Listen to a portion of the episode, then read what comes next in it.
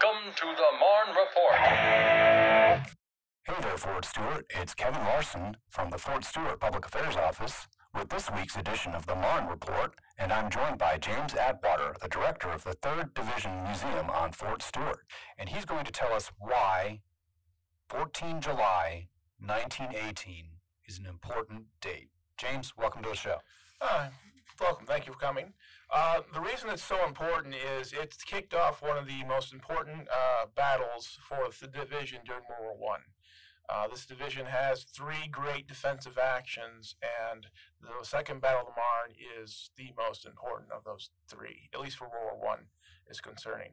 Uh, the uh, other two would be Anzio during World War Two, and the third is the Korean War when we uh, defended the last port in North Korea. So 10th Corps can properly exfil, along with about 90,000 North Korean refugees after the Chinese entered the invasion. Uh, some pretty heavy stuff, pretty important history. So back to World War One, July 14th.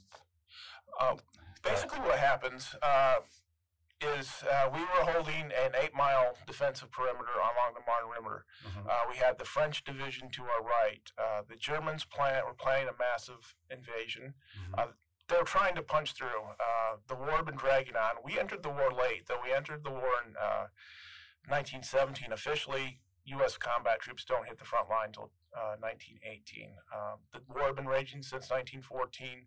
The right. British, the French, they're exhausted. Um, we we were fresh manpower in, uh, and the Germans they wanted to punch through and grab Paris. They're hoping that they can capture Paris. Uh, the French would collapse. Uh, the French army had already mutinied once during the war. Really? Over offensive operations. Wow. The, the uh, it, it, World War One is a meat grinder. Machine guns and artillery were God. It was a defensive war. Mm-hmm. While tanks were created for World War One, the truth of the matter is uh, they did they didn't provide what they were hoping for. They were just technically complex. Uh, they were hoping to be, be able to punch through and allow ma- uh, rapid movement. Right. Um, but you know, there was new technology and uh, they had their issues. But uh, it was a beginning step. Uh, but yeah, well, the French revolt. Basically, they were tired of costly offensive operations. Mm-hmm. That wasn't to say that they you know, if the Germans had tried to run when they that revolt was happening, the defensive operations that's entirely different operations. Mm-hmm. I think the Germans tried to push when that happened, they would have stood their ground. Uh, but again, it was a massive casualty. Some of the campaigns that took place before we entered the war, uh, by the time the campaigns were done, when you add the casualties to both sides, you're talking over a million soldiers, all combined. All right. Uh, so it was a uh, uh, a massively high casualty war. Um, True. So you've got the French on either side of. On one flank, yes. Um, they hit both the French and uh, the 38th and the 30th regiments of the 3rd uh, Division. Uh, third, the 30th Infantry Regiment kind of, over the course of the assault, would bend back. Mm-hmm. Uh, the French division would fall back and leave the flank. The 30th 8th uh, Regiment would actually send up the river and hold their ground. Um, but it started off, actually on the 14th, it was near midnight, we actually knew they were coming, so we started an artillery barrage. Mm-hmm. It was actually after midnight of the 15th that the French, that the Germans responded. Uh, they at that time in World War One, you know, we're, today we're used to technology and difference. But that time, uh, you had to send patrols across the river to try to capture information. And uh, we're fortunate that uh, one of those patrols turned up information that we could find enough information that we knew the Germans were coming at us. Uh, and we could prepare a defensive action. And the idea of preparatory bombardment for them is to try to catch their assault op- forces out in the open. Mm-hmm. Uh, some some German units were caught in the open that barrage, but it actually begins an artillery barrage back and forth between uh, our forces and the Germans, and it was a mixture of high explosive and chemical warfare, and, gas and chlorine. And this was at Chateau Thierry on the Marne River, where this was all happening. Uh, down the river from Chateau, but yeah, the, on the Marne, it was on the Marne River. Mm-hmm. Um, and at, at it began, it was a tough fight. Um, but fortunately, they had to cross a river. And uh, the it was heavy. Now the problem is the communications at that time. Radios existed, but they were Mhm. too fragile for the front line. Mm. So the front line commanders had to uh, communicate back with the battalions and with the brigade headquarters via either hardline or runners. But the problem with that heavy artillery barrage is the hard lines were cut. hmm So then it was down to runners. But in that tar- artillery barrage, uh, runners got lost, got Mhm. killed, got wounded. Uh, the terrain changed. Right. You know, it was it, so you had to deal with that, and because it was chemical warfare, soldiers had to put their masks on, Right. and they were wearing their masks for the entire time. Right. They weren't the best masks to see out of. Right. Limits your field of vision. You're running around through pockmarked landscape, trenches, barbed wire, Yeah. wood, shrapnel, just chaos everywhere. So, uh, yeah, that that's That- truly, like you said, a meat grinder in World War One. Yeah, and uh, you know, you take soldiers through and you look at the gas mask. Modern soldiers had full total head covers for gas. Back then, it was literally a mask. So actually, the rear line commanders had to keep in mind of getting reinforcements up so they can pull the frontline soldiers off to get them out of their clothes Mm. because they were contaminated with gas and chlor- chlorine. Uh, chlorine and mustard were the two most common gases used. Yeah. So here's the Third Infantry Division in the thick of it, facing these new technologies, gas warfare, large caliber artillery rounds, air warfare, all these things. And in the face of that, they stand fast. And ever since then, they've been known as the Rock of the Marne. Uh, yeah, it, it, and one important thing about the battle is the communications broke down because of the artillery barrage.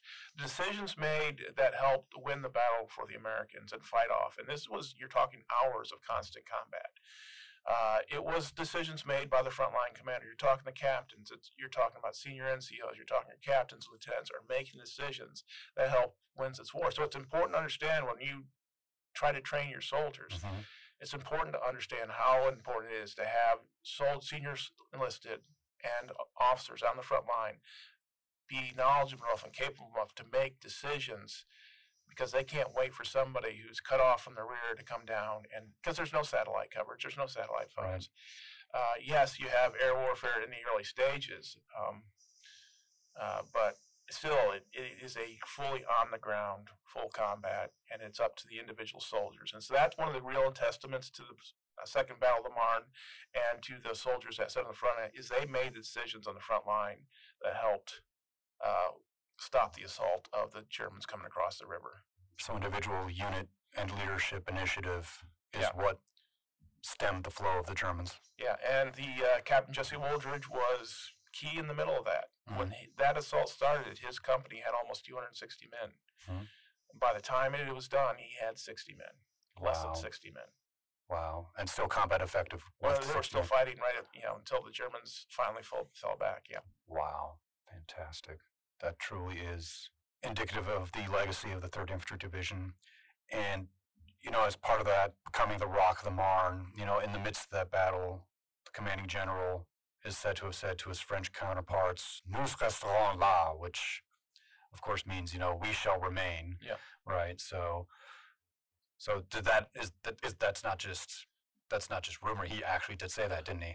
Off the top of my head, I can't tell you yes or no. Um, my other coworker, John Potter, actually is far more knowledgeable on this Mhm. uh, and whether or not he said that or not. So I'm not going to say yes or no, Mhm.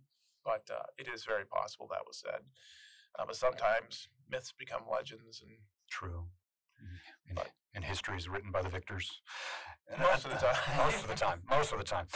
So, as part of that history, legacy, this is when the third ID patch is created too. Correct, The, the famous blue with the three white stripes. correct. And this campaign, the Aisne Marne offensive, is one of those campaigns that's represented by the three lines, and the other two are.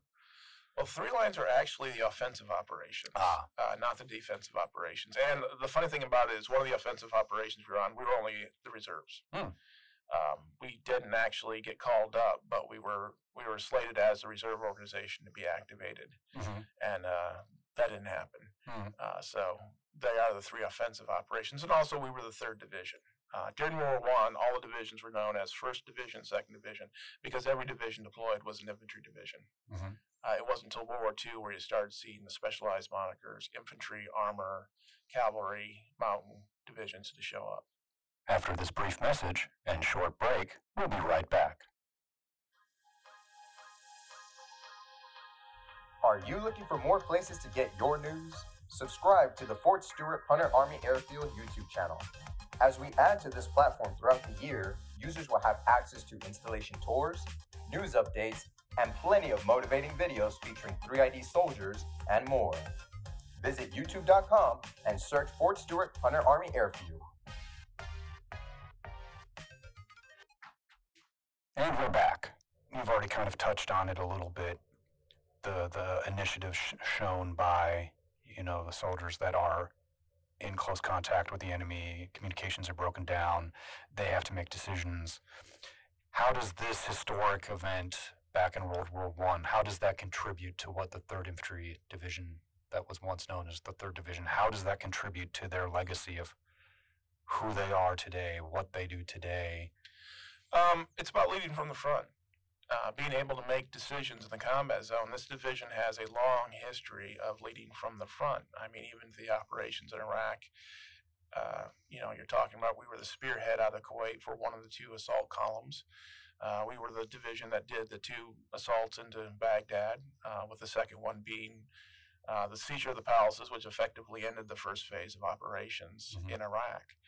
Uh, so that comes to an important point. It's also important that the frontline commanders are able to make decisions uh, effectively. Uh, to you know, okay, we're on the ground. Things are changing with the fluidity of the battlefield. Yeah, even though you have communications that you can sit there and talk to people back in the Pentagon, the frontline commanders, it's so important for them to be able to make decisions without having people nitpick and says, okay, I see this going on. No one else sees it. I got to adjust what I'm doing to deal with this type of operations on the hurry. So, is there anything else you'd like to add about the Third Infantry Division's history to close out the show? uh, the division has very long, and uh, that you know you could spend days talking about the third division history. And then if you want to go back into some of the regiments with the divisions and their history, it's like the seventh. It goes all the way back to the War of 1812, uh, which Cottonbalers, by God. Uh, even though they started as the eighth infantry, now the seventh. Uh, but you know, you're talking about a long and dedicated history of really what looking into it. Uh, it's find it interesting though, as and a lot of people focus on the war, but for 38 years we we stood at the doorstep, especially with the going to Ukraine. Uh, 38 years, this division was at the front line in Germany. Uh, they weren't expected. Our job was to slow the Soviets when they came through the Fulda Gap. Yep. Long enough for the follow-on forces from the United States to come in. Uh, so, and often that gets overlooked, and it shouldn't. Uh, you know, they didn't deploy to Vietnam, but they still they still stood there. They did. It was a sentinel. So, you know, most people, you know, getting Germany, hey, that's great. By the way, if the Soviets do come, guess what? yeah, you're you're you're on the front line, and you're not expected to survive. That, that's what Reforger was for. Yep. Redeploying forces, Germany. And a lot of times we played OPFOR for that. Um, and unfortunately, there hasn't been a lot of good books written. I've been looking for a lot of good sources and you know secondary books from Germany. There's not a lot of them good on out there. Hmm. What I've been finding actually is from a German uh, model kind of they create books that are about uh, 60 pages long. Mm-hmm. Company's called Tankograd, and Mhm. it's both English and American, and geared more toward modelers, but they do talk. You know, they focus on a lot of American activities during the Cold War, Mhm. and sometimes they bring up the third ID, and they got good photographs of you know vehicles and equipment, how they were painted, and marked, and talking about that. So I've been the I've been buying those when Mhm. I can, uh, just to help brush up on that time period as well.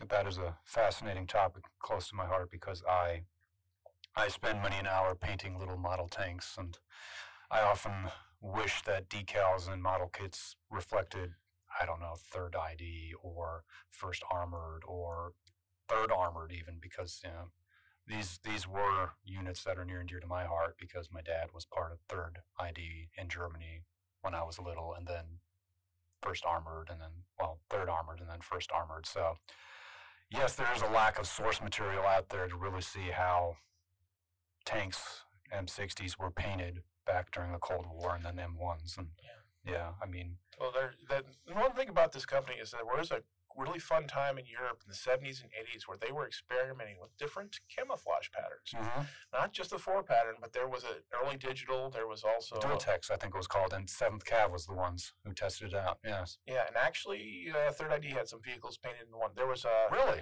Dualtex, Master, MERDC, which became common before Mhm. the third camouflage, and actually that Tankograd company actually published a book on it. Hmm. And so I saw that and I bought it, and I said, "Hey, that's a that's a that's a cool topic." That is fascinating. I do like, I do like talking about camouflage. And and you're saying there's a third ID vehicle that was painted in the.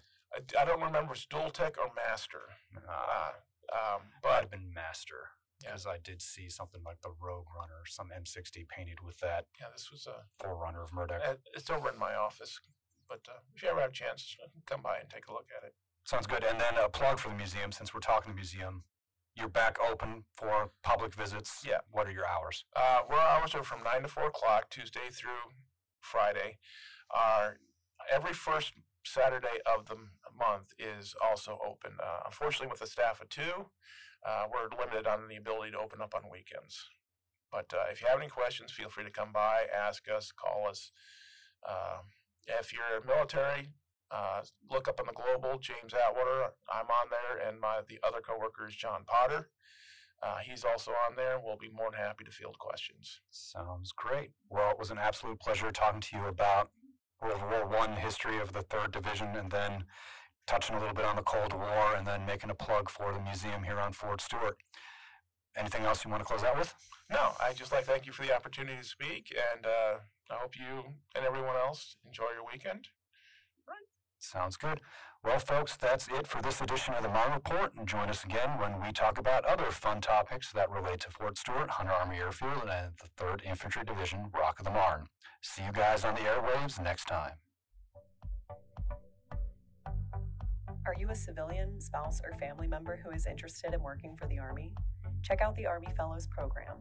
This two year program allows you to experience the work environment of the Department of Defense while blending work assignments and developmental opportunities that will help you grow into an Army civilian professional with eligibility for permanent placement across the Army.